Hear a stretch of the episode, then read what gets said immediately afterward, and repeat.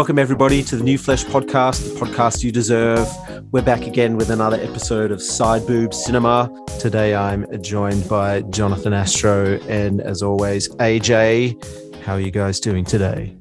AJ. I'm pumped. I'm real pumped. I'm fucking real eager. you are, aren't you? I really am. Really excited. We're getting texts last night. Oh, it's my time to shine, baby. We were doing. I, I feel like it's just been tuning up every week, and this is the symphony tonight. You know. Yeah. I'm excited. So, Excellent. Well, before we get into uh, our two, uh, we're doing a double header, a, a- a double feature tonight. So before we get into those, I just wanted to give it a little bit of a shout out to a few to a few people, uh, in particular, uh, a couple of people who left really uh, generous reviews on Apple Podcasts. Uh, the first one to Jack and Ander, who said, uh, 80s film talk. You can't go wrong. Five stars. It's great to hear people talk 80s films, even the ones that have fallen out of modern favor. This podcast is easy listening and great to relive the movies of my youth. Keep it coming. So thanks to Jack and Dan, uh, Jack and Ander. Also, we received a uh, review from MEP 1992 who said, Wanted to stab myself in the ears, one star. A great example of why not every bunch of mates who think they're funny should start a podcast. And uh, MEP 1992 should know a thing or two about podcasts because she's the producer for a now famous Mamamia podcast. So thank you, MEP 1992. We'll endeavor to do better. I like it. It was punchy. It was succinct. It was great. Yeah, but at least they've acknowledged that we're mates. you Yeah, know. that's true. They've said you're mates. Um, you know that obviously this we've got a strong sound, obviously because it's you know it's made It's made piercing. piercing. the, so, look, anyway, Sheila's told us we're not allowed to talk about this, okay, on this podcast. so you tune in on Thursday. That's for if you, for a full fucking rundown of that little episode. oh, Anyway. I can't wait. Anyway, the point is, it's good to get good. It's good to get reviews and um, uh, lets us know you're listening. And but we really do appreciate uh, that people are listening. And I feel like we should. Sure. The army is growing. You know. Yes. Well, I'd love to give another quick shout out to a few people on the socials. We had Beer and B movies. Thanks so much for your support. Aesthetic exploitation, as always. You're one of our number one fans. We love what you do. Uh, also, Night of the Living Heg. Thanks so much for checking out uh, Side Boob Cinema. And also, we'd like to say hi to all of our fans in Russia. Who thought uh, we'd ever have fans in Russia? But they seem to love some of our social media content particularly those uh, involving macho men. So thanks for your support. Das vidanya. So, so Val Kilmer has a, a, a documentary coming out. Uh, it doesn't hit the streaming services, I don't think, for another couple of days. It has been uh, showing at cinemas worldwide. So, uh, in I guess in preparation and celebration of Val Kilmer's career, we thought we would uh, have a look at a few of his early feature films from the 1980s, starting with Real Genius. Is he still fat? No, he's gone the other way, unfortunately. Okay. well, we should talk about Val. Maybe like I, firstly, I think that, you know, maybe we should probably watch that film when it comes out. I think, Mm. and, I think maybe just yeah. yeah, Yeah. Check, check it out. Um, just as a as a bonus. Uh, but yeah, maybe we should talk about Val Kilmer because you know, um, we picked two films. Um, what what are we what what are our recollections and our impressions of of Val Kilmer? Oh, he's he's Mad Morrigan for me. Madmartigan. Yes, from I was going to correct you yesterday when you got it wrong, but I thought you would have looked it up between now then and the show. That didn't happen. no, it didn't happen. So now- too too too busy researching some of our uh, reviews. Yeah, yeah, too busy looking up fucking M. What's her face, and when you should have been Sleuth. researching who the who the uh, lead character of uh, Willow was. Anyway, but he's that for you. Anything else? That's that's the, oh, ma- the, the the the Jim Morrison, of course. Yeah. Um, you know, I think I think he he now is Jim Morrison. I mean, I think of Jim Morrison in my, and I picture him in my mind. Like I picture Val Kilmer. I don't picture Jim.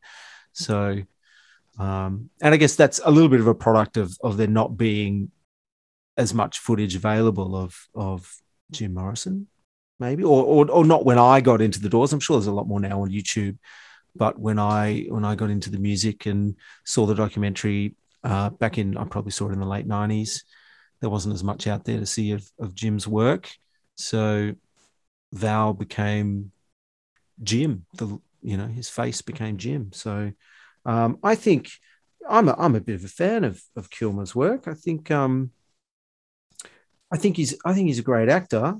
I also yeah I've got I've, I've got some questions like I, I don't know his career seemed to have sort of petered out after after the Doors movie. You know I I, I feel like I feel like he, he he could have become a bit more of a prestige guy. You know I, I am surprised he didn't go on to do a few more I, I don't know d- deeper prestigious dramatic movies. I don't know. What do you What do you think? Well, AJ, what do you? What are your impressions of? Uh, I think he's a bit kind of alien-like. I think he'd be a weird guy to me. So uh, uh, yeah, Yeah, um, you wouldn't want to get stuck with him at a party. Is that what you're saying? No, not really. Um, he's a good actor. He's a good actor, but I think yeah, somewhat alien. Yeah. Right. Well, I, I, I, under your question, uh, Ricky, I feel like the popular narrative for his career seems to be that he was a young and exciting, you know, handsome, you know, rather Aryan figure, um, you know, sort of in, in that James Dean, that intense James Dean mold. Uh, and then, you know, rather quickly, he had the goods that Hollywood wanted. You know, he's gone in Top Gun and a range of other commercial pictures. And then in the 90s, uh, I think it's it's ramped up and he's he's gone in um yeah the doors and I think the world was at his feet around about then uh whether that that film is is I mean you and I love it but uh I think that it's got mixed Mm. reputation Yeah. uh and um then after that we had Batman Forever Mm. and then really it's just you know I think the Saint for me is probably the zenith of his his sort of popular fame and he never really he didn't it it's unfortunate to say, but you feel like it's it, it, it, it there's some sort of squandered quality. You know what I mean? Like he's got he's got all this potential, but he never really managed to channel it in the way that Daniel Day Lewis has, or that Mm. Mm. you know anyone who's just met, met the moment, like whoever who who or, or even someone like someone like Brad Pitt has worked with some of the best directors of all Mm. time. You know, what doesn't Yeah. doesn't matter what you think of him, he's still channeled himself into into some like iconic roles like Fight Club and whatnot. Uh, whereas Val, he's he's a mercurial figure, and I think that's maybe perhaps why we're also attracted to him, is because he seems he seems to have that that that thing that that other you know actors like Brando and that have, which is this sort of irritation with themselves and the Mm. industry at large, perhaps. Mm. So yeah, no, he's he's definitely a a, a, a an interesting figure, and that's why we, I think we we've looked delving into him today with these two early films. Because I remember, uh, Ricky, you said you hadn't seen any of his early work, really. Neither had I. AJ, you, you No. first time? Yes, yeah, same for me. Um, yeah, I was quite. Um, I know we're going to talk about Top Secret a little bit later in the podcast, but um, yeah, to see him in in in a in a sort of a broad comedy like that um, quite surprised me. Yeah. Well, I guess maybe we we haven't really mentioned because I don't know if everyone knows, but the, the without doing before I'd done any research on him for this podcast, um, my impression from you know even a time before the, the internet really, when when it was just word of mouth and you know the whisper network of the world, it, it we got the sense the general thought was that he was difficult, Mm. is that he was a prick.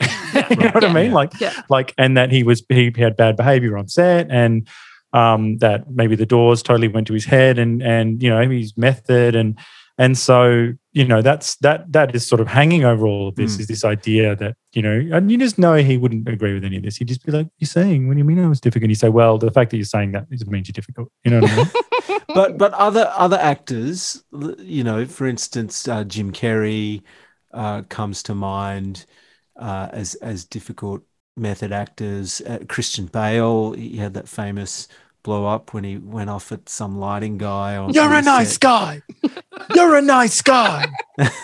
That's one of my favorite videos of all time. I like that better than any Oscar winner of the last 20 years. that was but intense. but those guys are still working. Yeah. Well, I guess so. And then obviously, you know, I, I- we read the I read this New York Times profile on him that was well, we we can't talk about it now. It's too heavy. it's too much. Uh, but you know, he's hit on rough times. I learned some stuff about him I didn't know. He's a Christian scientist. Oh. Yeah, I knew that. And then I Yeah. looked this up, and like the main thing is that they don't believe in medicine. Pretty Mm. much, they believe Yeah. that, you know, and that's not um, that special in religion. But at the same time, it is a big deal when you get throat cancer. Yeah, Mm. yeah. You know, so Mhm. that's a little bit of So he lost fat. He's lost weight the old-fashioned way, Cancer. not without drugs. yeah. No, because you, you know how he's fat. Um, he wa- he so he didn't- wasn't. He didn't take drugs. No, he didn't. that was the joke. He did, no, he didn't take drugs. He lost it through cancer. Aw, boring. right. So anyway, he looks a horror show, and I mean that, and and I love him. You know, Mm. so You can't say horror show. why not? Why not? You know, oh. I know it's not his fault. Like, The but he did. giggling has started. No, it's not his fault. But like, he's got like the picture. is He's wearing. He's wearing. No, you know what it is? Because he's got a mad outfit. He's got sil- like a really Larry silken like country style shirt on, happy pants. He looks crazy. well, you know, he's he's been through a really rough time physically with his health. So so the guy deserves to to to be prioritizing comfort over looks. So if the silken shirt makes him feel good, then I say go for it. Like me and my hoodie. Have you got an hoodie? You know it. All right. Well, look, that's modern Val. We've gone back. Like you know, I we wish Val all the best with his health and his and his Christian science endeavors. Uh, but I think we should pivot onto uh, the beginning of his, of his career, and I think we should start with uh, Real Genius. Any problems done? Just as long as we have a working weapon by the end of June. I haven't had a working weapon since Korea. When the military runs short on brains, they go hunting at Pacific Tech, an exclusive institution for outstanding intellects, where the superstar of smarts is Chris Knight. You have a jacuzzi? Absolutely. His hobbies violate the laws of gravity. What are you doing out there? Floating, sir. His homework could win a Nobel Prize, He's one of the ten finest minds in the country. and his IQ is higher than most people can count. I can't stand it. Have you ever seen a body like this before in your life? She happens to be my dog. Oh, well, then I guess you have. But when Chris makes the scientific discovery of the century, You did it. his classmates want the credit. You're not number one around here anymore. His professor wants the publicity, I. That's it. and the military wants to use his discovery as the ultimate weapon. This is not good. So Chris is about to turn getting even into a science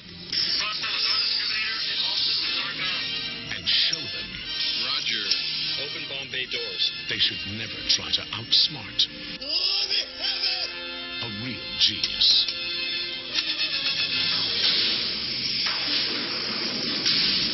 It's no longer lasing efficiently. It's not shutting down. Shut down. Real genius.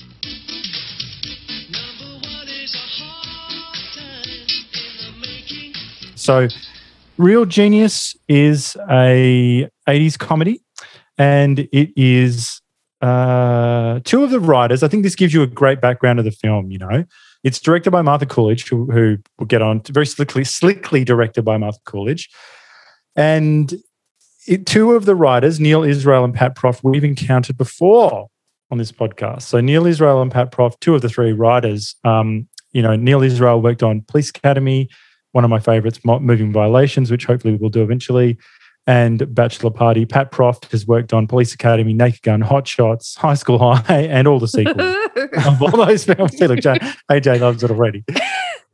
So the film, this film, Real Genius, is about a 15 year old prodigy called Mitch. He's headhunted by Jerry Hathaway, an ambitious professor and cable TV host, to attend a prestigious college program for the gifted.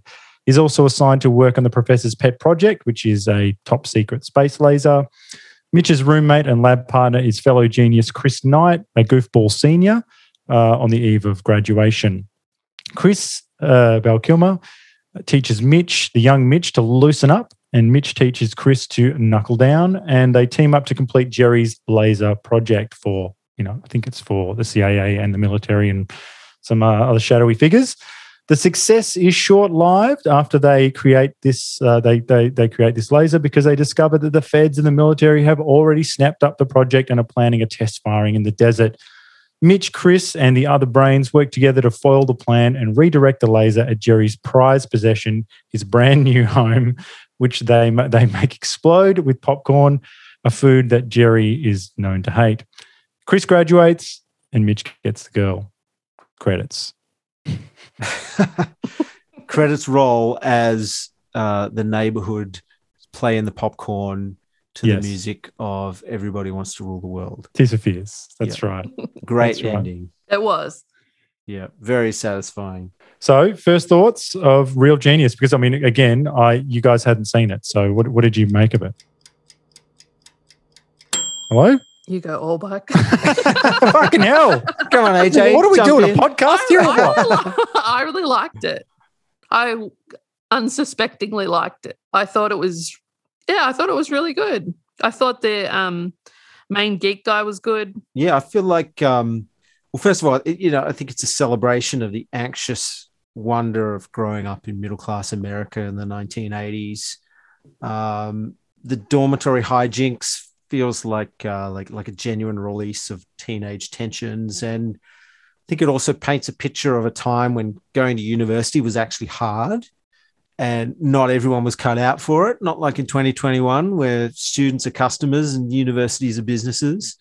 Um, so there were scenes later on. I know there's a lot of goofing off in this movie, and a lot of the geniuses are fucking around. But when it comes to studying for their exams, and some of them are like losing their fucking mind and running out of the library, like Screaming. screaming, losing their shit. You know, it shows that uh, people actually used to study back then, and you, know, you used to have to work hard for a degree. You know, Well, well, that's the most interesting thing about the film is that it is set. It, it, it- what set- what makes it unique is that you know it's not. We're not just sort of across an a, a we don't get into cross section of in- of of everyone at the at the campus. We only get. The, it's very focused on these geniuses, Mm. and and what we what's really nice is that even within the the the, the subculture of of super brains, you know, we still have the bully, we still have you know the Mm. geeky the geekiest geeks, we still have the more mainstream geeks, we still have you know um it, i think that really is what sets this apart you know because all the other stuff we well the stuff we watch at set at colleges and stuff it really is just you know a grab bag of they're doing all sorts of courses and, and whatever. But this is so focused and i think that really set it, this does what we want film to do. What we uh, is that we want it to take us to interesting worlds new worlds that we don't know and that's what this is. It's like you look under a rock and it's this world where yeah where where um, this this arrogant professor is is exploiting these these geniuses to create a work that he's selling to the government, Yeah. you know, for his own gain. I mean, that's that's so interesting. and you know what that that happens at universities you have uh, senior lecturers senior researchers that take all the credit for research that's done mostly by mostly by students you know and some some of the generous uh, head academics will credit students that have worked on it but there are loads that don't that take all the credit for themselves you know so it is pretty accurate in that regard Yeah, well, it's a very charming film. That's the word I think. yeah, it's it was char- really fun. I yeah, had, a, I had a good time. charming Mm. about a serious topic. You know, I think, and I think that that is the interesting thing. I think, as you say, Ricky, it's about the exploitation of applied research. You know, for Mm. sort of yeah uh, almost But- geo- geopolitical gain. Yeah, but I Um, think also, like you said in the synopsis, it's you know Chris teaches um, the other guy to uh, teaches Mitch to uh, loosen up a little bit, and Mitch teaches Chris to knuckle down a bit. You know, which is I think that's that may, maybe that's the core of the message. You know, Yeah, it's about balance. You know, it's a, that, that that's what it is. It's about. Um, I think Chris says it at one at one point when he arrived, he was, you know, super focused. He was all science and no philosophy, and so so you know, although we you know you can go a little bit heavy, but at the same time, this film is about something that's very important. You know, the the, the specter hanging over this film, if you if you you know just even watched a his, his like a History Channel documentary, is that you know one of the crea- one of the creators of um, involved in the atomic tests and whatnot, uh, Oppenheimer, he, you know, when he witnessed the first de- detonation of the nuclear weapon, you know, on uh, in 1945, he recalled a very famous Hindu scripture, and he said, you know, I think it comes from the Bhagavad Gita. He looked at that that explosion and he said, "Now I'm become death, the destroyer of worlds." And the idea of that is he knows that he's been involved at that moment. He knows that he's been involved in something terrible. You know what I mean? And Mm. so we've got this very charming film about something that is, you know, actually quite serious, which is um, the idea of, of you know, bringing bringing philosophy to to science and not just you know these the the the, the, dilemma facing um, Mitch and Chris and others in the film is, you know, we are we are you know these incredible minds. And is there any do we have any obligation to to think about what our what our tools uh, what what our products are going to be used for? Now i think that that doesn't that sort of make you think about i mean here's a question for you how is anything that you know the how is the behavior that we've seen in this movie particularly of, of, of jerry which i want to talk about later like um is this this is almost silicon valley stuff isn't it Mm. now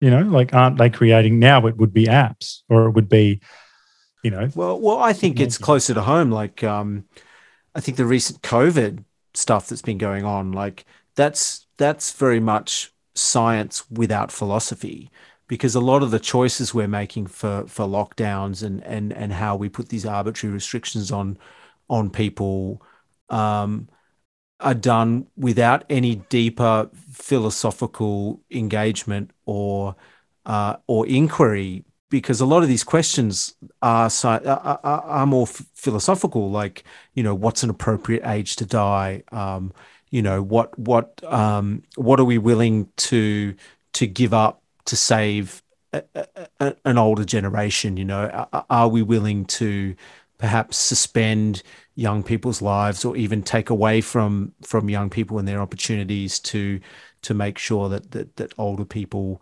um, are, are are cared for. You know, uh, these are more philosophical questions, and I think I think science um, science shouldn't be devoid from these sorts of questions because you might create something, you might make something horrendous. You know, something that that could affect the world in really negative ways. You know, Well, actually, that's what that last season of Silicon Valley, the series, HBO series, was about. Um, you know, they decided to really pump that up.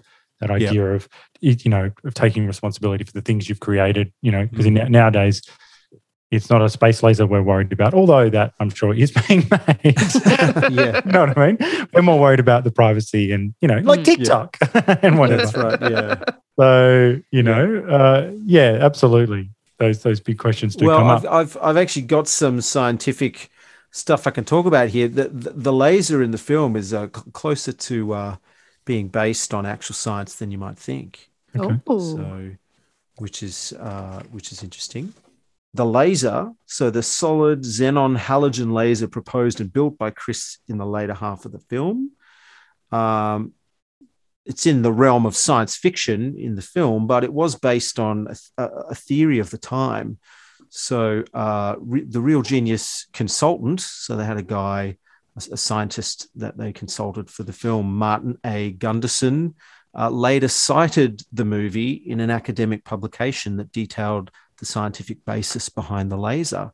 So although uh, some aspects of it um, are as yet unattainable, um, it is based on on actual laser theory. So Well, I think it also is reflective of, of what was, you know, like that we're talking about. This was Reagan era. This was the beginning of that that whole, you know, Star Wars era Yeah, of, of yeah. you know trying to get into space before the Russians, and this idea that whoever was going to be able to get there first was was you know going to be able to create um, warfare from the skies or from Yeah. space. Mm. So that is definitely one of the um, one of the concerns of this film, you know, which is which is so interesting. You know, I think that um, you know, pulling back a sec, I feel like um, uh, you know, as I said, it's charming. Um, it's got hijinks and villains. I, I think that a couple of things. I think Martha Coolidge has done a beautiful job directing this film. Like, I think this is like it's a beautiful looking film for starters as well. It's it's actually one of the greatest cinematographers of all time. Has has you know put these images. The reason. And it would have looked terrible on VHS, by the way, because it would have been. Um, it, the- the movie was shot in two point three five to one, like the widest widescope. I love comedies, epic comedies, comedies that say, like, there's no reason really for this interior movie to be to be shot with a with a the type of uh, screen ratio that you would see on like Lawrence of Arabia. Do you know what I mean?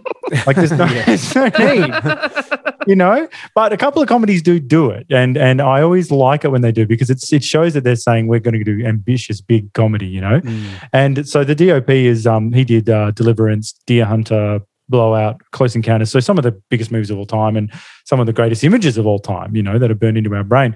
He, it's sort of like bring, bringing a laser to a knife fight you know so but, but, but Martha Coolidge, I, I love the, the, this, the, you know, the, this subtlety of this movie. Like Martha Coolidge has um, the opening sequence is really great. You know, it's this. It shows in images this journey from uh, like what begins as cave paintings of of our most primitive weapons, like bow and arrow, and sort of fading through these books up up through the ages to show weapons and weapons and weapons, and uh, over the ironic music of um, "You Took Advantage of Me." You know, Yeah. which is such a which which is you know on one level you could say obvious but not really like like it's all it's actually quite subtle like in comparison to nowadays like Mhm. nowadays it would be you know just slapstick whatever like uh, but Mm. I, I I got a question like you know because I think this movie is beautifully directed it's, it's charm is a very hard thing to sell but also is it just me or is this kind of slow burn dead co- like slow burn comedies like dead Do you know what I mean this sort of deadpan stuff Mhm. you know, like I feel like, y- do you know what I mean by that? What, what what are you asking that they don't exist anymore? Is that Yeah. Well, I don't feel like this this sort of comedy in this movie because we see it in the in the like you, you know who the writers are. You know they've done Police Academy. You know they've done all these sorts of things. I mean, you know, Naked Gun's different in that, but still, the roots of this movie, it's got that Yeah. Ghostbusters sort of Mm. yeah, like, yeah, you know, yeah. a- ambition, that idea of letting jokes breathe, and you know, and that's another two, three, five screen ratio movie where you know you you have visual gags and you let things play out. And you're not just cut, cut, cut, cut, cut, and having you know those SNL actresses just talking over each other about you know I don't know their vaginas or something and you know, you know what I mean? Which which is funny, like you know, but but it just is sort of like it just lacks. There's a there's a there's a pacing to these older Yeah, films yeah, that yeah. I Yeah. feel is you know, and maybe we're all fucked. Maybe it's because of you know all the technology, MTV, the internet, and whatever that has turned us Mm. all into. Now we can only watch. I can only watch 15 second like TikTok videos. Even then, you're like too long. You know. Mm. So yeah, yeah. there's something about the pacing of this and the and the and some of the deadpan delivery Yeah. that I feel is on the way out. I don't know. Maybe maybe in Europe, maybe maybe in the UK. I'm not sure. I can't think of anything recently that I've seen that's But that's in the thing. UK, This is an American movie. Mm. Well, that's yeah, that's what I'm saying. I'm saying that that you probably won't see this sort of movie from America until the I don't know until the times change or something, or the pendulum swings or something. You know. and it wasn't even that crazy. Like it wasn't outlandish, like the titties and stuff we've seen. No, well, no, that that's what that's maybe why it's so it's charming because it did Mm. it, it did have it it would be different if it had hard bodies chic. Yeah. Yeah, yeah, You yeah, I know? think so.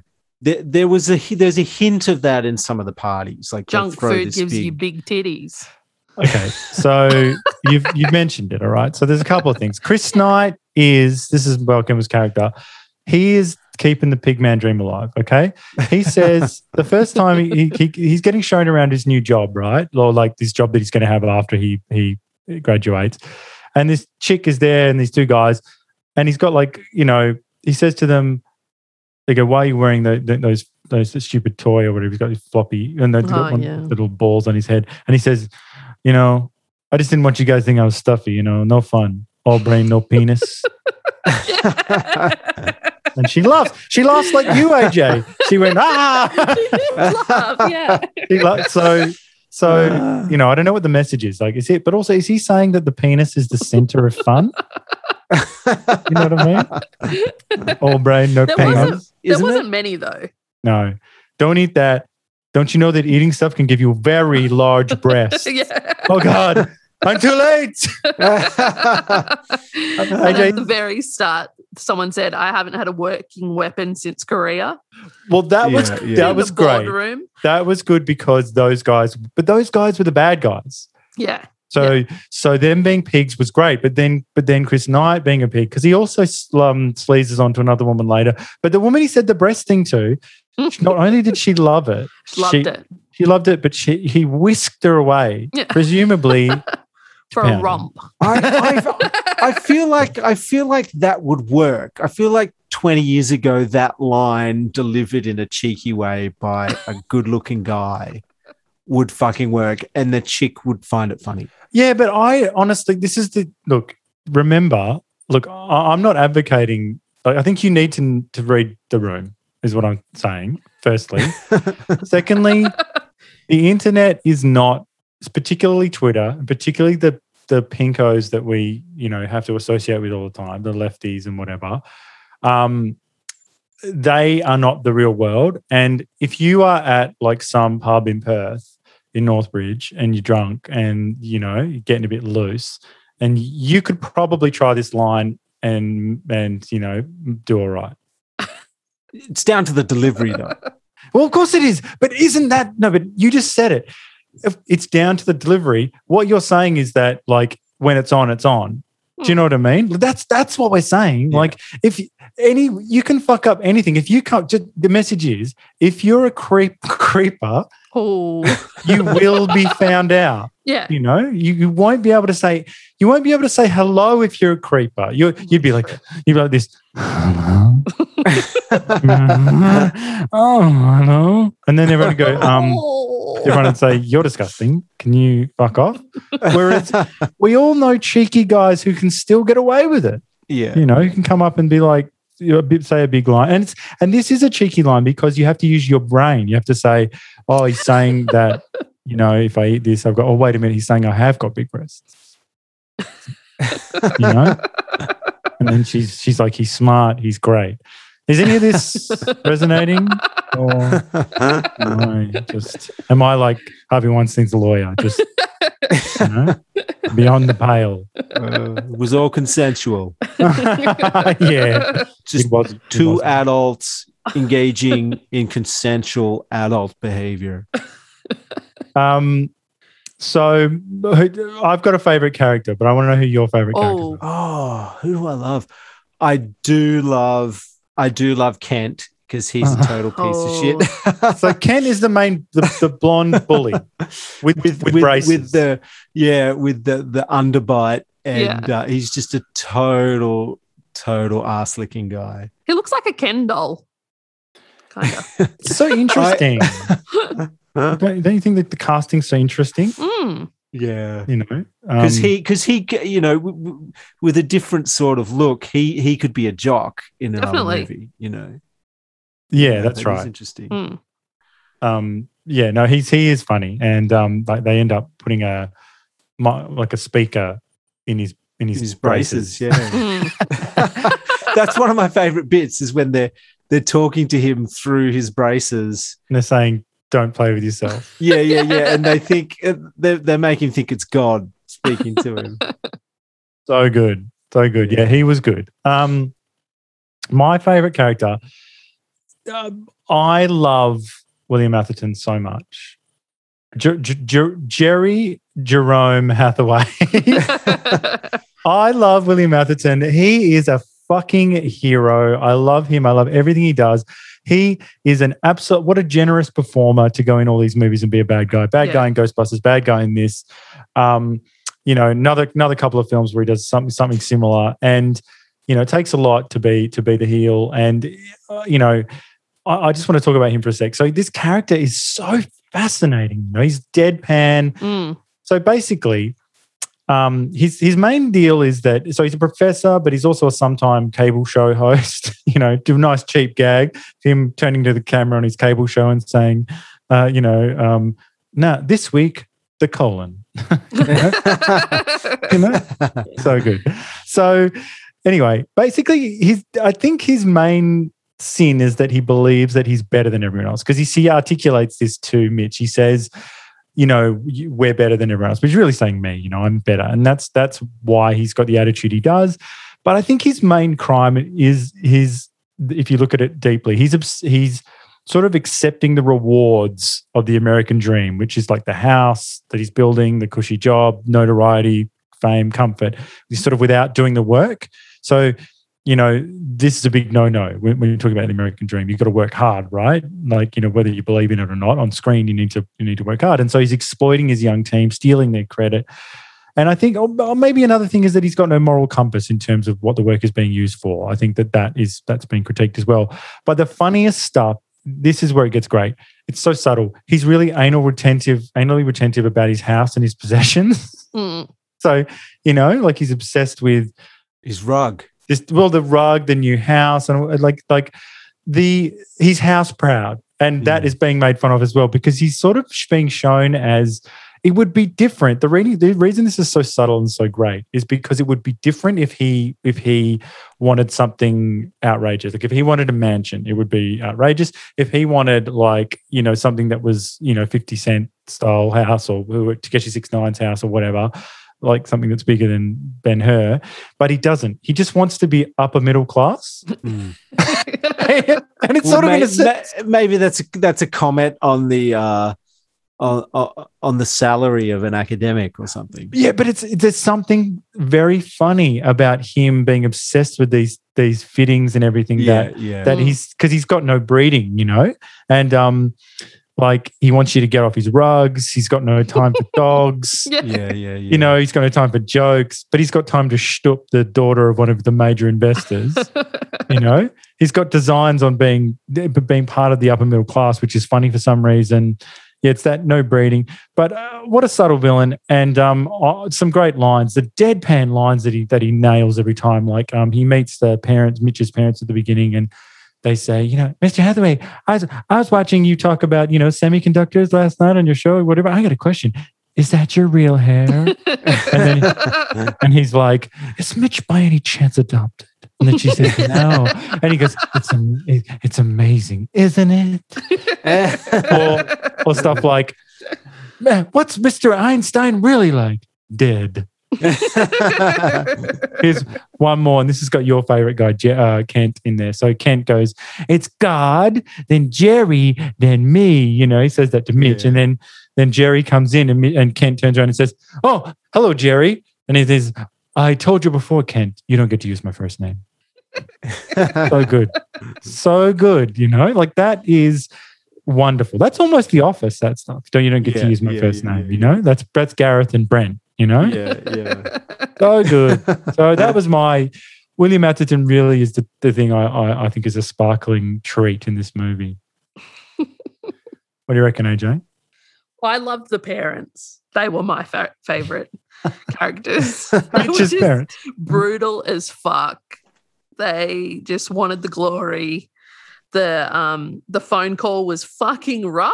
How they said that they've already rented his room out. So yeah, well, and so cruel as well. Like to record Yeah. someone crying about how they want to go home. I want to, Yeah. and and he was saying like, I want to come live with you. Yeah. They're like, nah, we've rented the room out. You've got to stay there. and let's let's remember the kid's 15 as well. yeah. so good. yeah, I really enjoyed them. Mitch was probably now AJ. I'm surprised you haven't already mentioned this, but Mitch was La Femme. Yeah, he was. But he was 15, so you can't Well, so you can't say he's a La Femme. No, well, you still can, but he was he was a young LaFemme. Like, who knows what he's going to grow into? he might have grown out of his thing. yeah, Yeah, well, yeah, and I thought I just thought that was funny, and um, his his relationship with Jordan was really cute. Um, Oh, it Uh, was, yeah. punching with her 19 year old. Yeah, what the fuck? Why would, why did she Mm. say that she wasn't gay? I'm not gay. I'm not gay. She's just weird. I don't know. Well, maybe, she's on the maybe maybe women in the science field were, Mm. were no, but she seen clearly as gay. no, but now we know what she's clearly ADHD or Oh, on the yeah. spectrum or something. And like in the 80s, you just you know they didn't say anything. Like you know, I'm sure Sheila can confirm this. In the 80s, they wouldn't have just said that person's the R word. You know, like they wouldn't. They, whereas like, but I thought, but still, they didn't do that in this movie, and she No. was she was allowed to be her. And Yeah. and and she just was. It's sort of like I preferred the representation of her and um you know what she's got going on better than they would do it now because now Mm. they'd say it'd begin with you know Oh, now it'd be terrible. but now it would be you don't get to you know you, you don't get to be part of our party because you're you're on the spectrum or something you know like like whereas they'd make such a big deal about it Yeah. whereas they just This wasn't a big deal at all. no It was just, yeah. That was just who, She who she was. that's where Yeah. she was and she was accepted by everyone Mm. and she still got to have relationship and you know i mean she did Mm. race off a 15 year old boy which That's, yeah. i suspect is statutory rape but you know i don't know i don't know It depends on the state, right? yeah, yeah, maybe they're in a more liberal sort of um, place. I don't know. I don't know. So this uh, this movie actually featured in an episode of MythBusters, believe it or not. Oh. So the episode Car versus Rain, the MythBusters team tried to work out whether the destruction of Dr. Hathaway's house with a laser popped popcorn with laser popped popcorn is actually possible. So uh, first, they actually used a 10 watt laser to pop a single kernel of uh, of uh, popcorn wrapped in aluminium foil. Uh, that w- that showed that uh, popping corn is possible with a laser. So then they tested a scaled down model of the house. Uh, the popcorn was popped through induction heating because uh, they didn't have a sufficiently large laser. Uh, and the result was that the popcorn was unable to expand uh, sufficiently to break glass, much less break open a door or move the house off its foundations. Uh, instead, it ceased to expand and then simply charred. Yeah. Well, it's not a documentary, boys. You know? it came close though. It would have at least filled up the house and pissed off Jerry. no, but those. I'm sorry. I'm sorry. Those fat beardy weirdies. you they can fuck off. I'm sorry. I'm sorry. hey, but but how's this? How's this for a mammoth mission? The production team on Real Genius spent three months straight popping popcorn for this Fucking movie. hell. Well, that's to get enough popcorn. wow. that scene. that's the dark side of the American dream, right there. Yeah, and the waste as well. They went, and the new craze wasting food, and they just yeah, literally turfed and wow. yeah. fuck. It's a sublime ending, and I think that that is. really is. It's so joyful, perfect song, slow mo, playing in the popcorn. You really do. It really does get you. You know. Yeah, yeah. I mean, it's such a nice way to vanquish your villain as well. Like, is to ruin his Mm. house. And It would have it would have been great to have watched that in the cinema whilst eating popcorn. You know, Oh shit, that's great. Yeah, actually, everyone because everyone would have had popcorn in their hands. Mm. when Jerry said, "Is that popcorn?" I I hate I can stand popcorn. Get that away from me. Like like and everyone would have gone ha ha ha. ha. You know, like like that's actually um yeah situational really Mm. because you know there was no popcorn to be seen when I was watching it. So, what do you what do you think of Val in this movie? Um, well, I think that the main thing is that you know he doesn't. What's interesting is that he isn't the main character really. Mm. Although, although he's billed as the main character in all promo. Yeah, which makes sense, but that's why I think the movie's special in a way is that you know I'm sure it was unintentional or just worked out that way, but it's not. It's you know even though he's not, he doesn't have that the main change that that, that the protagonist has. It's I think he is a a warm blanket over you in this movie, you know, and and he you know you, you really enjoy his infectious um uh, you know, sort of hijinks Mm. and and his and his attitude. Uh, you know, um, but he is yeah, he's just sort of having fun, like you Mm. know, and and and and not. Um, there's a couple of moments where he gets a bit he, he gets a bit serious. But uh, you know, I, I I thought he was good. AJ, would you? Uh, Yeah, I thought he was good. I thought that um, he was the right level of weird. He didn't overdo it. Um, he was yeah, just quirky, quirky dude. I I bought it. Yeah, I like because you say he didn't have a trans- transformation, but I feel like he did in a way. Like I feel like he was headed down a path where his his hijinks was going to do him in eventually, and he wouldn't graduate. You know. Yes. So I feel like um, him teaming up, him teaming up with Mitch, really. Uh, I, I I felt like that was a little bit of a transformation for him. I agree. And yeah. um, related to that, I've got I've actually found it this nice this nice quote from a guy called Richard uh, Schickel Famous of of famous, Time uh, magazine. movie sorry? review. Famous movie reviewer. Oh, is he? I didn't know. Yeah. Um, and he said of this movie, uh, the best retort to an intolerable situation is not necessarily a food fight. Better results and more fun come come from rubbing a few brisk uh, a few brains briskly together. Mm. He's making us Okay. work for that one. Mm. he is, yeah.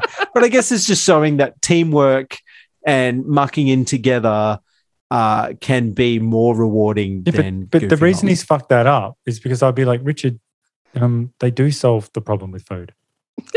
yeah, yeah, they, They do. do have- they and do they have, have a food fight at the They end. have they have a fucking food fight. So what are you talking about?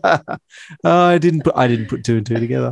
That's why he's confused me. Like, you know, I'm like, just okay. So change. I'm the editor. I'd like change the first bit, like, and then yeah, it's yeah. good. Alright. anyway, Um, it spoke same- to me that quote. No, no, it is good. Mm. Just a quick mention uh, of the music as well. Um, Thomas Newman Another Thomas Newman, yeah. again. So last Mm. week, Revenge of the Nerds, and now, what did you make of his uh, work in this film? I think it was more subtle than Revenge of the Nerds Mm. because I do remember thinking, "Oh, Thomas Newman," and then hearing that that Thomas Newman sound that he's that he goes for, you know, highly rhythmic, uh, light on melody, um, references a bit of world music as well, which which has been his thing. Decolonize no, Thomas Newman. Yeah, Decolonize. decolonize, Right? yeah. Th- Who do you think you, You are? You cannot use those exotic instruments. You white devil. you can only use violins and banjos. yeah, absolutely. what do you think you are? You know? Uh, great source music, though. I mean, we Oh, already yeah. mentioned Tears for Fears. Two Bryan tracks. Adams. Oh, yes. I'm so glad you brought that up. Bryan Adams, One Night I Love was so Affair. ex- excited to hear it. Good scene, hey? Yeah, really good. Uh, actually, that's probably the, the the most romantic scene, and that one that gives you like you know, unless you're young and uh, having a good time right now, those one of those scenes where you go, oh, like you know, he's having fun. That awesome song, like you know, they've created a water slide and in Mm. the in the lecture theater. But my favorite track. Now, I mentioned this very early in our uh, episode run. I mentioned study montages. This is one of my favorites, and this track, "I'm Falling" by the CS Angels. I love this track. It's my favorite track in the movie, uh, and I, I think in the in in you know the annals of um, study montages, it's it's one of my favorites. I, I, you know, very subtle, uh, and I, but but the, you know, simple visual gags. Like you know, we've got you know, obviously all sorts of progression in there. My, my favorite progression is um, you know, a full lecture th- as the as the semester goes on, the full lecture theatre with Hathaway Hathaway teaching the students, and then the next time we see them, half the students are replaced by uh, you know boom boxes and recording devices and watching Jerry. The next time Mitch comes in, the entire auditorium is filled with boom boxes, and Jerry himself has been replaced by a reel-to-reel tape machine. So we yeah. so we have, which is great. I just that's a that's a perfect example of what you should do in a montage. There needs to be progression. Yeah, yeah. Mm. Weren't yeah. there weren't there about three study mon- study Mm. montages in this movie? There was a lot, yeah. Yeah. Maybe maybe too many. Mm. Dare I Well, it say. is it is a it is a movie about scientists, you know, st- uh, student scientists. It is hard to visualize a lot of this stuff. Like it's you know when, when- in Rocky and in Youngblood and whatever. Like it's easy to see to to sort of visualize sport. You know, as I want Mm. this, I'm going to get this. I have to do this. Whereas when it's studying, you know, it really you really do have to Yeah. work to make it visually interesting. Um, you know, because you can't just have, you know, literally someone sitting there reading a book. It's not going to work. You've Got to see papers flying around and Dude. you're running into people. But no, but it's also got that funny that you mentioned at the beginning. That guy's screaming when he has that nervous breakdown. It was Yeah, amazing. yeah, yeah. It's good, eh? yeah, It went for way too long. yeah, It yeah. was amazing. and then when he runs out, some some other geek just like takes his chair. Yeah. Yes. No one gave a fuck. Yeah. so good. Mm. D- do we have any final thoughts for that one? Oh yeah, yeah. Well, actually, we have to talk, do Me Too as well. So Me Too scale. Meh. Ooh. Yeah. What do you think, AJ? Out of ten? Meh. Uh, So that's what, one and a zero, half? one? Yeah. One and a half. Okay. Yeah. Yep. I said it was two because Okay. um I counted up those pigman moments um and they were done by the lead character, so that increased the severity slightly. Because I wanted to go out and say some of the stuff that he said. And in fact, one of that that boobs one I might say to Katie t- tonight. yeah. Well, That's two fine. stars for me. And uh, my my final thoughts are real genius, real people, real comedy, real fun. I Okay. like it. I've got one. Good, clean fun. A laser to your cold, dead heart. Very good.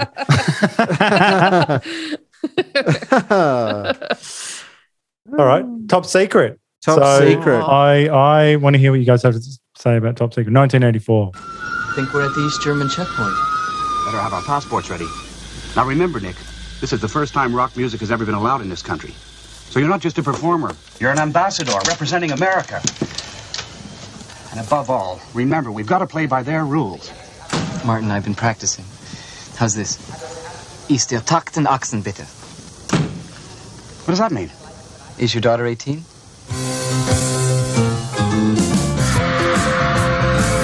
How silly can you get?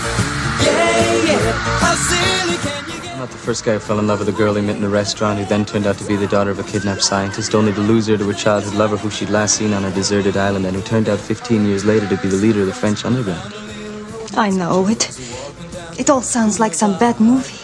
We tried everything. The embassy, the German government, the consulate. I even talked to the UN ambassador. It's no use. I just can't bring my wife to orgasm. Got me thinking about a little Valentine. What's a lonely boy to do? It's so fine. How silly can you I'm crying already. Uh, holding those tears. So I've got a synopsis here. So, so bear with me here. This synopsis has several twists and turns. As you guys well know, the plot is uh, convoluted. So, Nick Rivers, an American rock star who's modeled on Elvis Presley, uh, he travels to East Germany, which is weirdly represented like Hitler's regime of the 1930s. Uh, and he's to perform at a cultural festival uh, which secretly serves as the East German, uh, it, it secretly serves the uh, East German government as a diversion for a military operation with the intent of reuniting Germany under their rule. At dinner, Nick encounters Hillary Flammond, a member of the local resistance movement who is attempting to avoid the authorities. He pretends to be her date to get to know her and performs an impromptu song and dance. Uh, later, Nick sees Hillary at the ballet, where she expects to rendezvous with the resistance leader, but is met uh, by the police instead. Uh, Nick saves her. They try to escape. Uh, Nick ends up turning himself in so that Hillary can get away. He's then taken to prison, where he's questioned and tortured. Um, in an escape attempt, he ends up in the secret prison lab of Dr. Paul Flammond, a brilliant scientist who is developing this thing called the Polaris, uh, Polaris naval mine, which is a device that can uh, destroy an entire NATO submarine fleet. And this is part of the German, uh, East German government's plot. Um, they force him to work by threatening to kill his daughter Hillary. Um, Nick is then recaptured and uh, scheduled for execution. So the East Germans decide that Nick must perform to avoid an international incident. Uh, he does so to the rapturous joy of the local girls. Uh, he's rescued by Hillary. Uh, at the end of their performance, uh, they spend the night together in the loft of a Swedish bookstore. The next morning, they're moved to uh, a place called the Potato Farm, where they meet members of the French resistance, uh, led by a guy called Nigel, who was Hillary's lover when they were stranded on an island as youths. So uh, Nick is upset by Hillary's love for Nigel, but accepts they must work together for the cause. So after fighting off an attack by the East Germans, who were tipped off by a mystery traitor, they move to a pizza restaurant where Nick uh, proves his identity by performing for the locals. Um, the resistance group then stages a rescue of Dr. Flammond, where Nigel and another member of the resi- resistance dress up in a fake cow outfit to disable the prison's defenses, which is a uh, the, probably the funniest scene. We'll get into that. Uh, while the other members successfully infiltrate the prison, Nigel then reveals himself as the traitor. Uh, Dr. Flammond is rescued, but Nigel makes off with Hillary, and Nick is forced to rescue her in an underwater bar fight. Uh, with their flight about to leave, Hillary chooses to go with Nick and her father to America. There's a lot in there. So, the film parodies various film styles, such as musicals, uh, particularly the Elvis style musicals, uh, spy films of the Cold War era, and World War II films. Um, I was definitely not prepared for this film. I had no idea what was going on when I started it, and it sent my brain spinning. Uh, there's like there's a sight gag or a physical joke or a pun or a crazy song or a weird surreal moment almost every five seconds. Uh, they come at you so thick and so fast, you can't even remember them all. Uh, it's it's brimming with gags. What did you guys think of this? I know AJ. Maybe we start with you. I think you're a fan of this movie. I needed this movie. I needed it. I need to watch it anytime I'm upset. I fucking loved this movie. I love it. That's big. I love it. That's big. Yeah. and great. And I'm glad. I'm glad that you know that you that this podcast is not is not you know not completely worthless. For you. not just watching misogynists you know, get away with it all the time. I just love dumb shit. And this was so dumb. I Uh. loved it. Uh, It was well, it was delightful. I, you know, the extent of my Val Kilmer knowledge is is is the later stuff, the '90s Mm, stuff. too. You know, so it's it's Willow, it's The Doors, it's Heat, it's The Saint, it's Top Gun. So I sat down to watch what I thought might be something somewhere in that realm. Mm. And then I met with the most outrageous Leslie Nielsen film. you Yeah. know. How long right. before it set in did you, did you realize? Oh fuck! How does it start? It starts. It starts in East East Berlin Mm. Yeah. or East Germany. Sorry. Oh, I think I think it was the the skeet surfing song. okay, it would have been this. Now, so get this. It starts with uh, a song that is a song that is dramatized as well. So Yeah. a bunch of um, sort of Beach Boys types running to the beach with shotguns, singing "Ooh ah, skeet surfing, skeet surfing."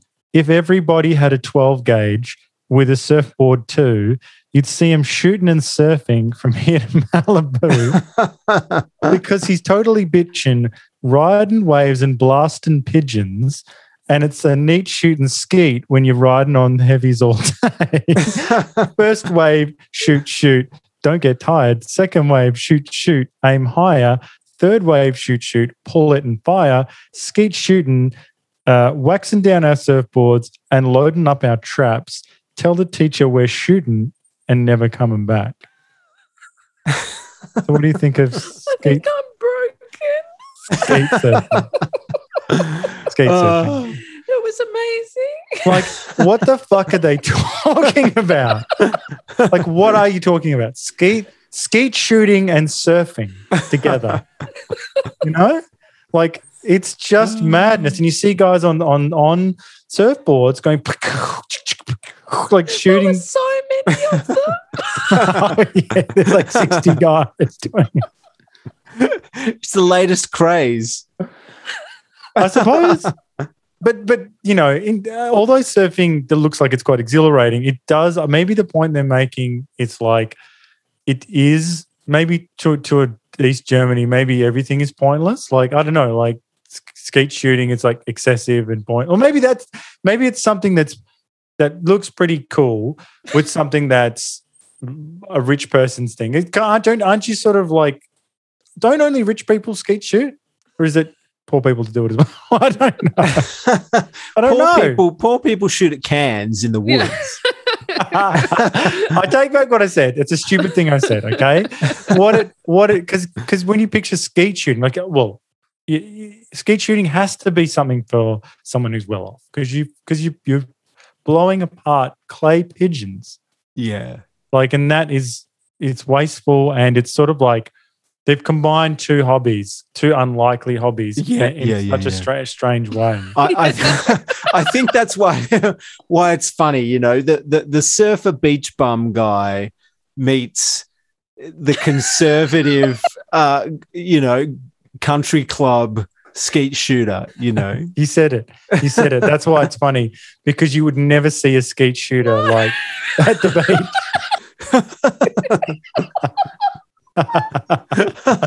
it is but just that line gets in your head you just walk around going if everybody had a 12 gauge and a sip or two the ah. singing in the movie was great.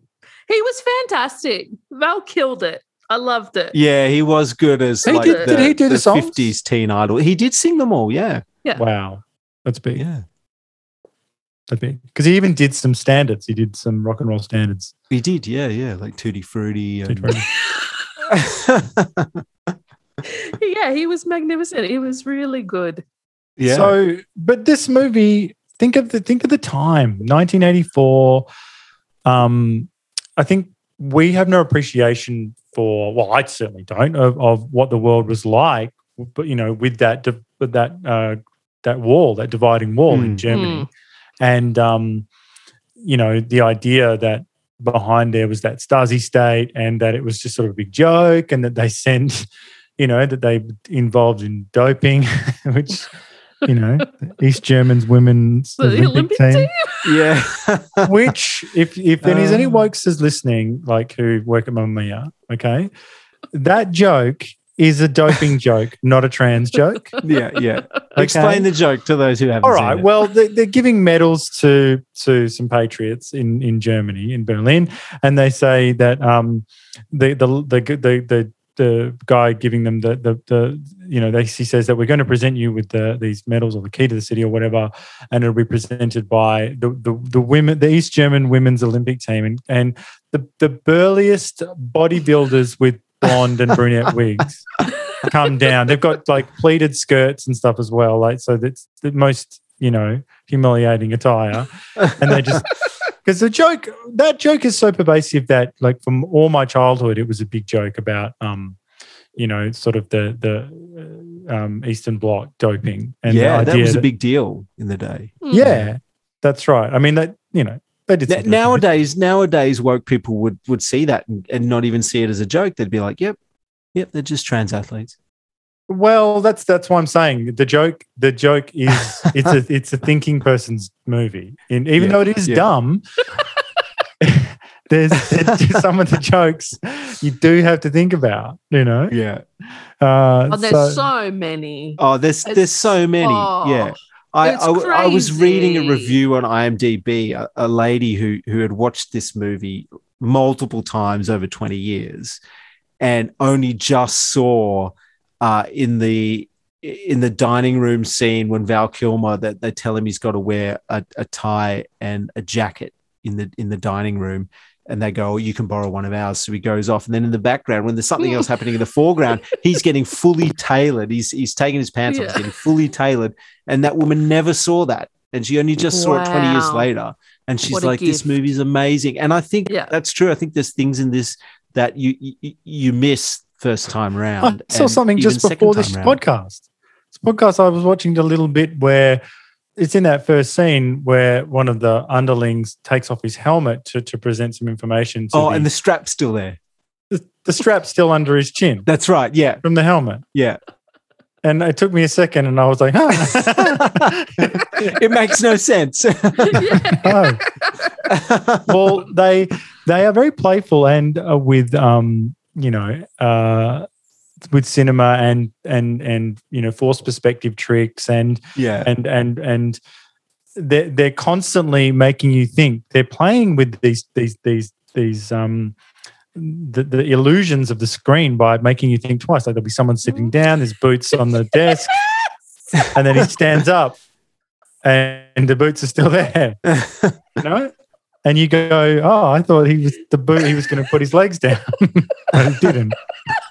You know? There's so many good bits, you know. Or what about what about the giant pigeon statue? Oh. Where, so there's a giant pigeon statue in the background of the scene, and randomly three humans fly down like birds. One guy starts sit on this pissing thing. as Yeah, yeah, they all start pissing, don't they? right. And then they all fly off.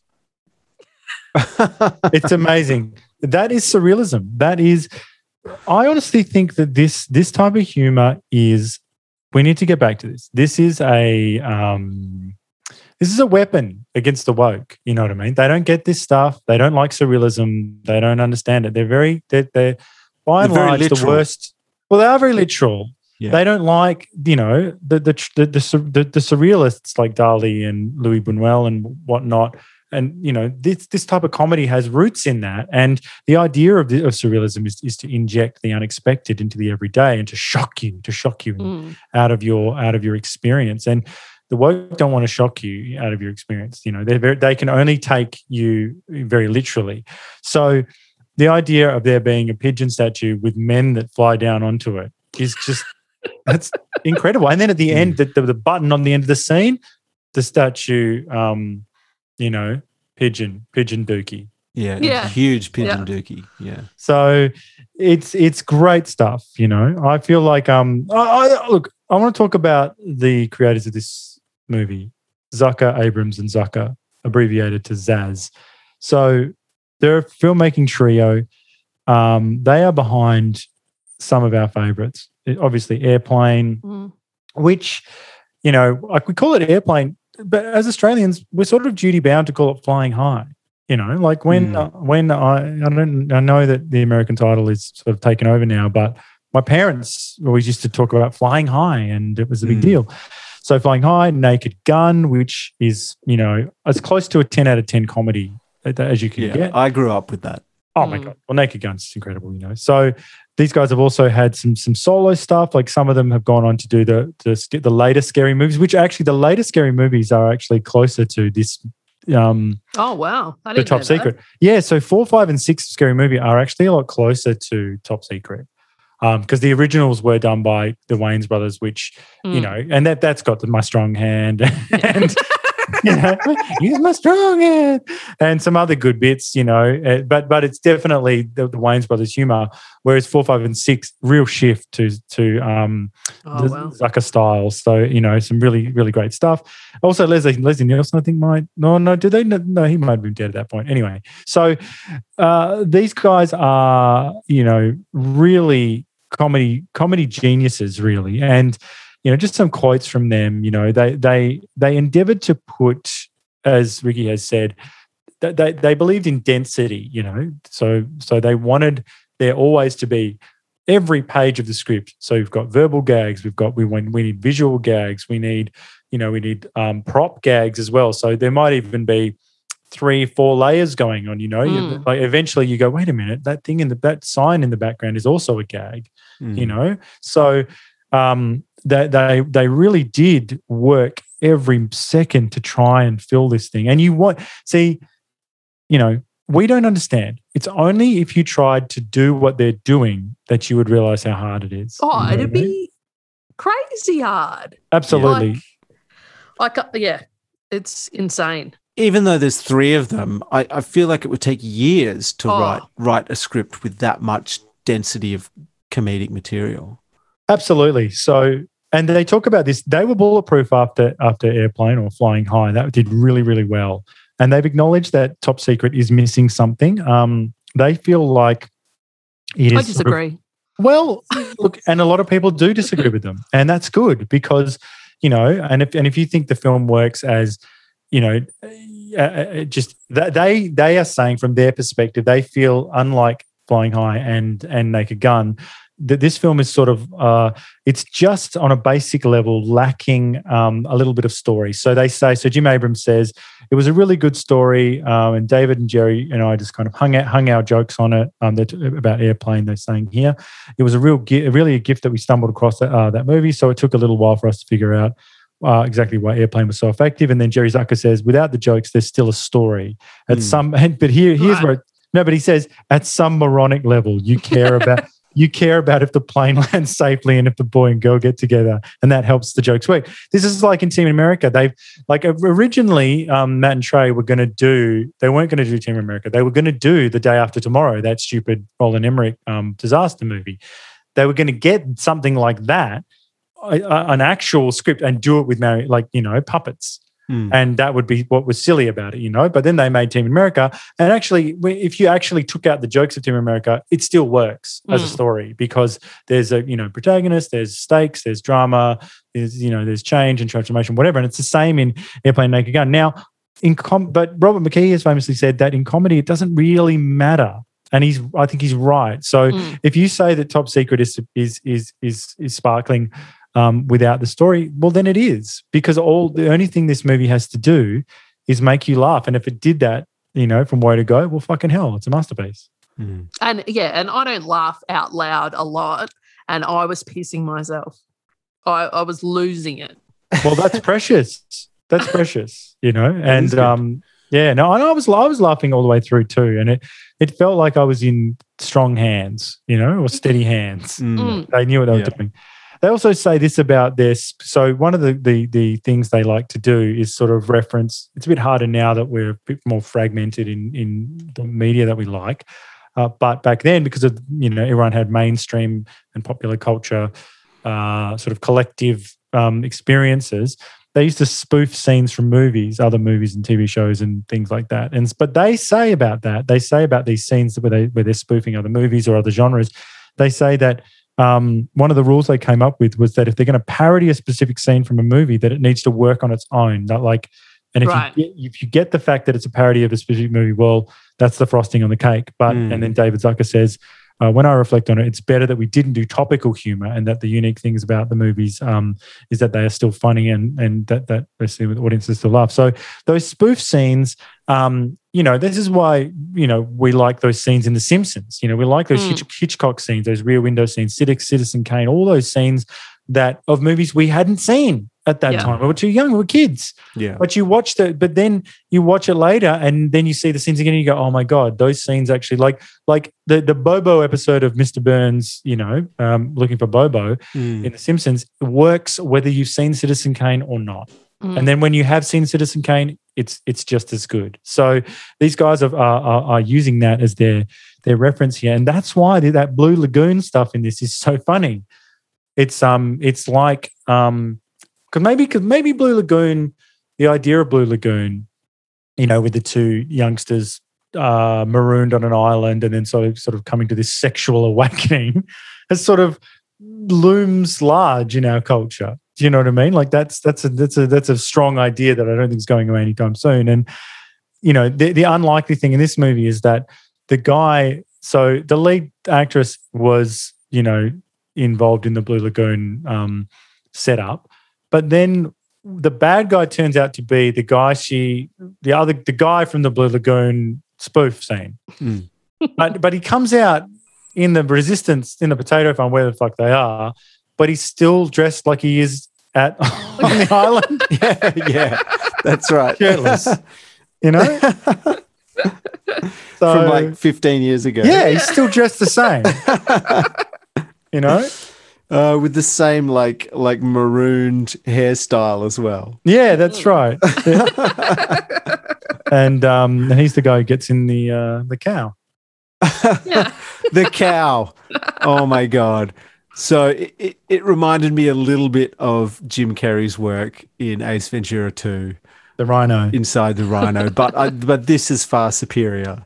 So they've got this ridiculous cow costume to get inside of, but when they're in it, they the way they've shot it is they've actually got a real cow there and they've they've put some gum boots on it. so, it's hilarious watching this cow walking around and hearing their voices coming out. So simple. so simple.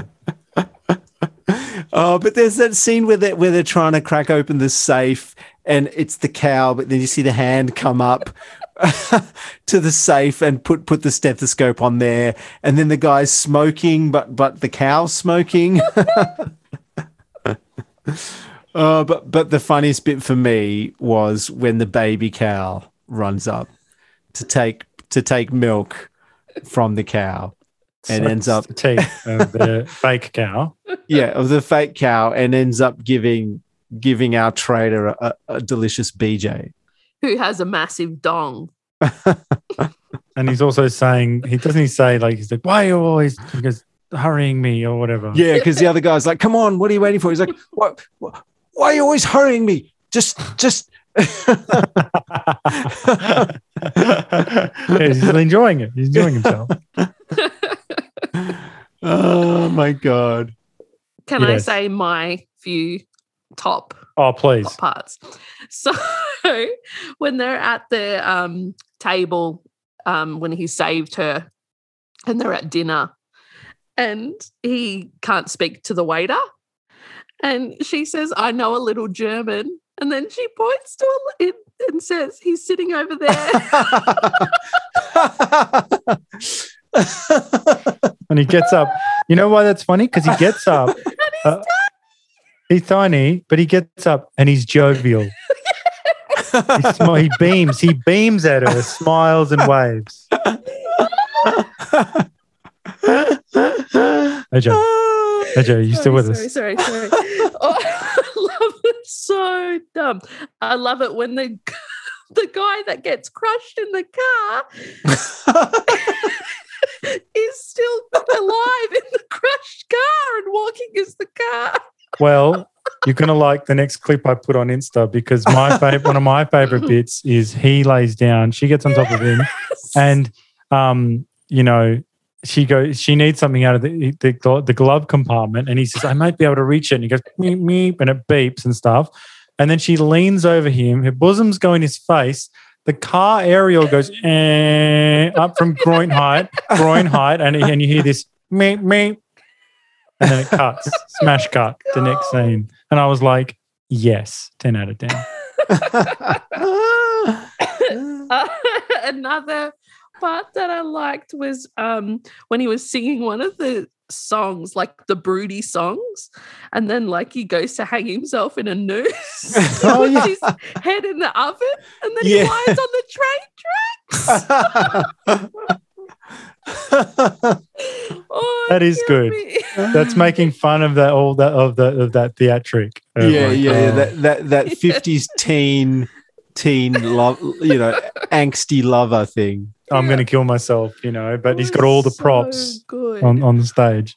And Yeah. I really like the resistance, how they were just random words that everyone would know. like, deja random- vu. Yeah. and the um, black guy was chocolate mousse. and I really, really, and he laughs kind of like me when the guy coughs it in his hand, um, in his handkerchief or whatever, looks at it and then jumps through the window. Oh. And chocolate mousse is lo- living it up. He's laughing his ah. ass off at him. and and ah. also, wh- why the hell is the resistance made up of Frenchmen? well, because what do they want in East Germany? You know, exactly. Well, oh. yeah, it, it is it is a celebration of of you know I'm sure this is changing American listeners, but you know your reputation as perhaps not as informed about other countries and other countries' histories. Maybe you should be, uh, you know. So this sort of anti-European, like like the tape at the beginning, you know, like the, the he's learning German and the stuff that's being said is just you know there there is too much something on my sauerkraut. you know, it's bonkers, bonkers a, stuff. a lot of the a lot of the German words that they're using, particularly in the dining room, are all Yiddish words. Oh, really? Yeah. Well, th- th- that's really this is you know I think it's fair to say that this is the peerless um like Jewish American comedy. Mm. Do you know what I mean? Like like the like it, the Jewish Americans, or maybe the Jewish people in general. I don't, I don't know. No, I'm not 100 percent sure, but you know, absolute uh, kings and queens of comedy. You know, like it's uh it's proven. We don't need to even think about it. So. And I feel like you know I don't know about you guys, but like watching these movies like Naked Gun and getting getting you know, where I grew up on in a, a, a smallish uh, part of Australia, uh, one of one of the lesser known capitals, in pretty pretty parochial. Like you know, we actually didn't have, unlike Melbourne, we didn't have huge Jewish population or anything like that. But I feel like it was movies like this that that gave me that, cultural insight, you know, and that humor through the humor, you Mm, know, and um, Definitely. uh, yeah, real treat, you know, absolutely. So, um, yeah. So, well, I reckon. Uh, How so did me Val too- Kilmer get in this movie? Sorry to jump in there, but No, no, no. How did how did Val Kilmer get into this movie? Oh, I don't know. I think they saw him. I read an interview and they said they saw him in some theater, and he was, you know, he just did it. He's a handsome guy, and Yeah. he went for it. So it wasn't wasn't a real special story, but um, yeah, he does a great job. He's he's he's He um. does. He's, you know, but they, but they, they're masters at using people who you wouldn't expect. Like the, I Mm. thought Omar Sharif was really good in this Yeah. uh, from Doctor Zhivago. Like, oh, how about that scene where he says to the the guy who's got all those gag props Yeah. at the end? He says, "Oh, you forgot your funny poo, with your fake like- dog poo. fake dog poo," and he's like, "What funny poo?" it's cheap, cheap and wonderful. Very good. I just good. love that that that no no joke is is too highbrow or too too lowbrow. You know, it's just all in there. Mm.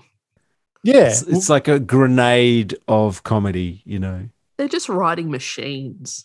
Well, they've got big fans in the the, the two directors of the Lego movie. Really, really love um, you know, ZAZ was as as a as a you know, and, and that and Lego movie is another example of it's in that you know in its own way is in this tradition. You know, they've tried to really jam it full of stuff. You know, Mm. and um, so I think anyone who's into comedy loves um, these guys and and their work and yeah, I think it's just you know I, I- I'm not sure where I where you'd go for this type of comedy now. I'm not you know, and I'm not down on now. I love a lot of now, you know that, but I'm just I'm not quite sure where you'd go for this. You know, But I, my thi- I think you're right in saying that um, because it is a shared cultural experience, more was more targeted to what people were going through and knew about and stuff. Yeah, well, we're a lot more fractured and fragmented Yeah. now, and, and it's hard to get people. You know, I mean, well, I mean, we have to address. There was a lot in this movie that your uptight woke friend won't like. Do you know what I mean? Like, I mean, they don't like anything really. but yeah, there's a lot of stuff that there's a lot of jokes in there that are that are funny for reasons that you don't even know why they're funny. They're well, like that, like the the comments that they you know they make fun of the idea of these these um you know the passwords that you have to say. You know how these these sort of cold war passwords when you have to go up to someone and say it's always raining in april and the other person has like an answer for you or whatever? And like every time that does happens in this movie it's always something like who do you think will win in the virginia slims like tournament and then he says i always bet against the heterosexual woman yeah, or something in the you know? tennis competition. Yeah, the tennis competition. or it's like like like the first time Omar Sharif, Omar Sharif goes, uh, uh, "Can you name? Uh, can you name? Uh, uh, uh, what is it? A good white basketball player?" And then it's like, "There are no good."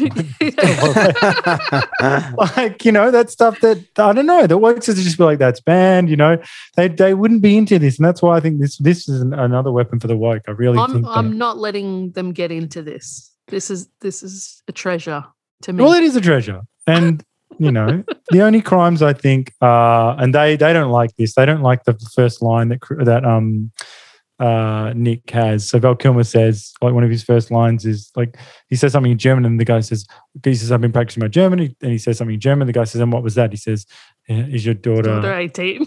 daughter eighteen? and these guys have said these guys have said so basically he's saying, can I fuck your daughter? That's the way they talk, you know. Yeah. So uh, that's probably you know what gives it a similar similar Me Too um, quotient. You know, I think that uh, it'll be it's low, but um, significant enough. Uh, but I think that um, yeah, also the the things that maybe make it a little harder to do nowadays as well is is our um, you know, people have said this. And Malcolm Gladwell said this the other day on Megyn Kelly's podcast. Uh, he said that yeah, perhaps he was sort of being slightly facetious, but he's like, man, we kind of need the Cold War back. You know, like there was such a certainty with that when having that collective enemy of the Cold War. Mm. And this movie is a movie that is not a postmodern movie in that, uh, well, it's making fun of, it is a postmodern movie because it's meta in a way, but the things it's making fun of are very, like the world that of 1984 is, is, is much more morally certain than the world we live in today. Mm. You know, we're not Mm. certain of anything now. We're like, we got, we got, um, we got an America that's going through some sort of moral crisis where, you know, the, the, the American flag is now a symbol of of hatred or something. And then we've got like, you know, there's no collective. Well, I think there will be a collective villain, and I think it'll be the CCP. Uh, But until you know the NBA and everyone else can extricate themselves from that, we can't make fun of it. Like the CCP are ripe for uh, Mm. roasting Yeah. by the by these sorts of guys, and we won't be able to do it until Hollywood and NBA and everyone Mm. else gets their money out of uh, Beijing. You, you could reboot this movie with China trying to take over Taiwan again. oh yeah, yes, absolutely. Chinese Taipei. yeah. And I could you imagine the, the, the Oriental jokes you could be you could put in here? I love that you said Oriental. I know, I know. I think, uh, although it is an offensive word, I think I might, if I ever have to use it for some reason, I think I might say Oriental. Because I'll be like, they'll be like, what was it? And I'll be like, it was a bit Oriental. Sound important, know? Absolutely. All right. Well, probably should wrap it up. Uh, I think, um, are we, what do we think? Are we all agreed with this Me Too scale? Pretty low. Yeah. It's pretty low, yeah. Probably a one. Yeah. So there's nothing in there that the Wokesters would be like, oh, but you have, you know, There's You- plenty. Uh, I think I- even one. I think even one star is enough to get a, a- an ultra white Right. person hot under the collar. right. So anyway, that's pretty low. So what do What about think? the anal intruder? Oh well, I put that on Insta. I wasn't sure people were going to be into that, but I think they are. I think they. Um, Uh, oh, you should have seen uh, my post about it on Instagram. I said, uh, oh, I don't think, that. I don't think any Mamamia podcasts are going to road test this one. I read that, and I was, I just hung my head. You know, I read that, and I was like, I thought we talked about this. Defeated. and then you know and it's like it's like you're all pointing your guns up up at the up at the people you know the terrorists at the top at the top floor and then one of your rookies just fires a bullet and you just go what what happened so anyway no it was funny so fuck them i say all right what are, what are our final thoughts aj what are your final thoughts of, of uh, top secret I'm broken with from laughter. I loved it. Can we talk about it next week? That's how much I loved it. well, I think we should. We'll we'll, we'll definitely plumb the some more of the of their oeuvre, Yeah. and uh, we'll check check out more spoof stuff. Ricky, final thoughts? Oh, it's a it's a comedy grenade. Just jump on it and, and save yourself, save everyone. save yourself, save everyone. That's good. I can't top that. Yeah, no, I, I think everyone should just yeah, everyone needs to check it out. It's a it's a real treat, and um, yeah, I think just what we need. I mean, fuck it, I'm in lockdown, and maybe it, it was made you know even funnier. Like I was just like. You know, I, I put it on and and sometimes it's late and you're like, fuck, I got to watch the movie. And then I, I was just, I was enraptured. Uh, so yeah, a real treat. All right. Well, next week, look, we have to service uh, our fans here, and uh, and uh, we also need to do something for the ladies. So next week we are we're doing Roadhouse. So I hope everyone's ready. Uh, to appreciate the Adonis that is Patrick Swayze. Are we ready? I'm ready. Great. Okay. Well, we're gonna switch. we're gonna switch gears to some Macho Men for a little while, and um, and then come back to um, the titties. Is what I'm saying. So So join us for the ride. yeah. So join us for the ride. All right. And uh, you know, I mean, what do we say, uh, Ricky? We, we we said what we said. Yeah. We said what we said. Long live the new flesh. Long live the new flesh.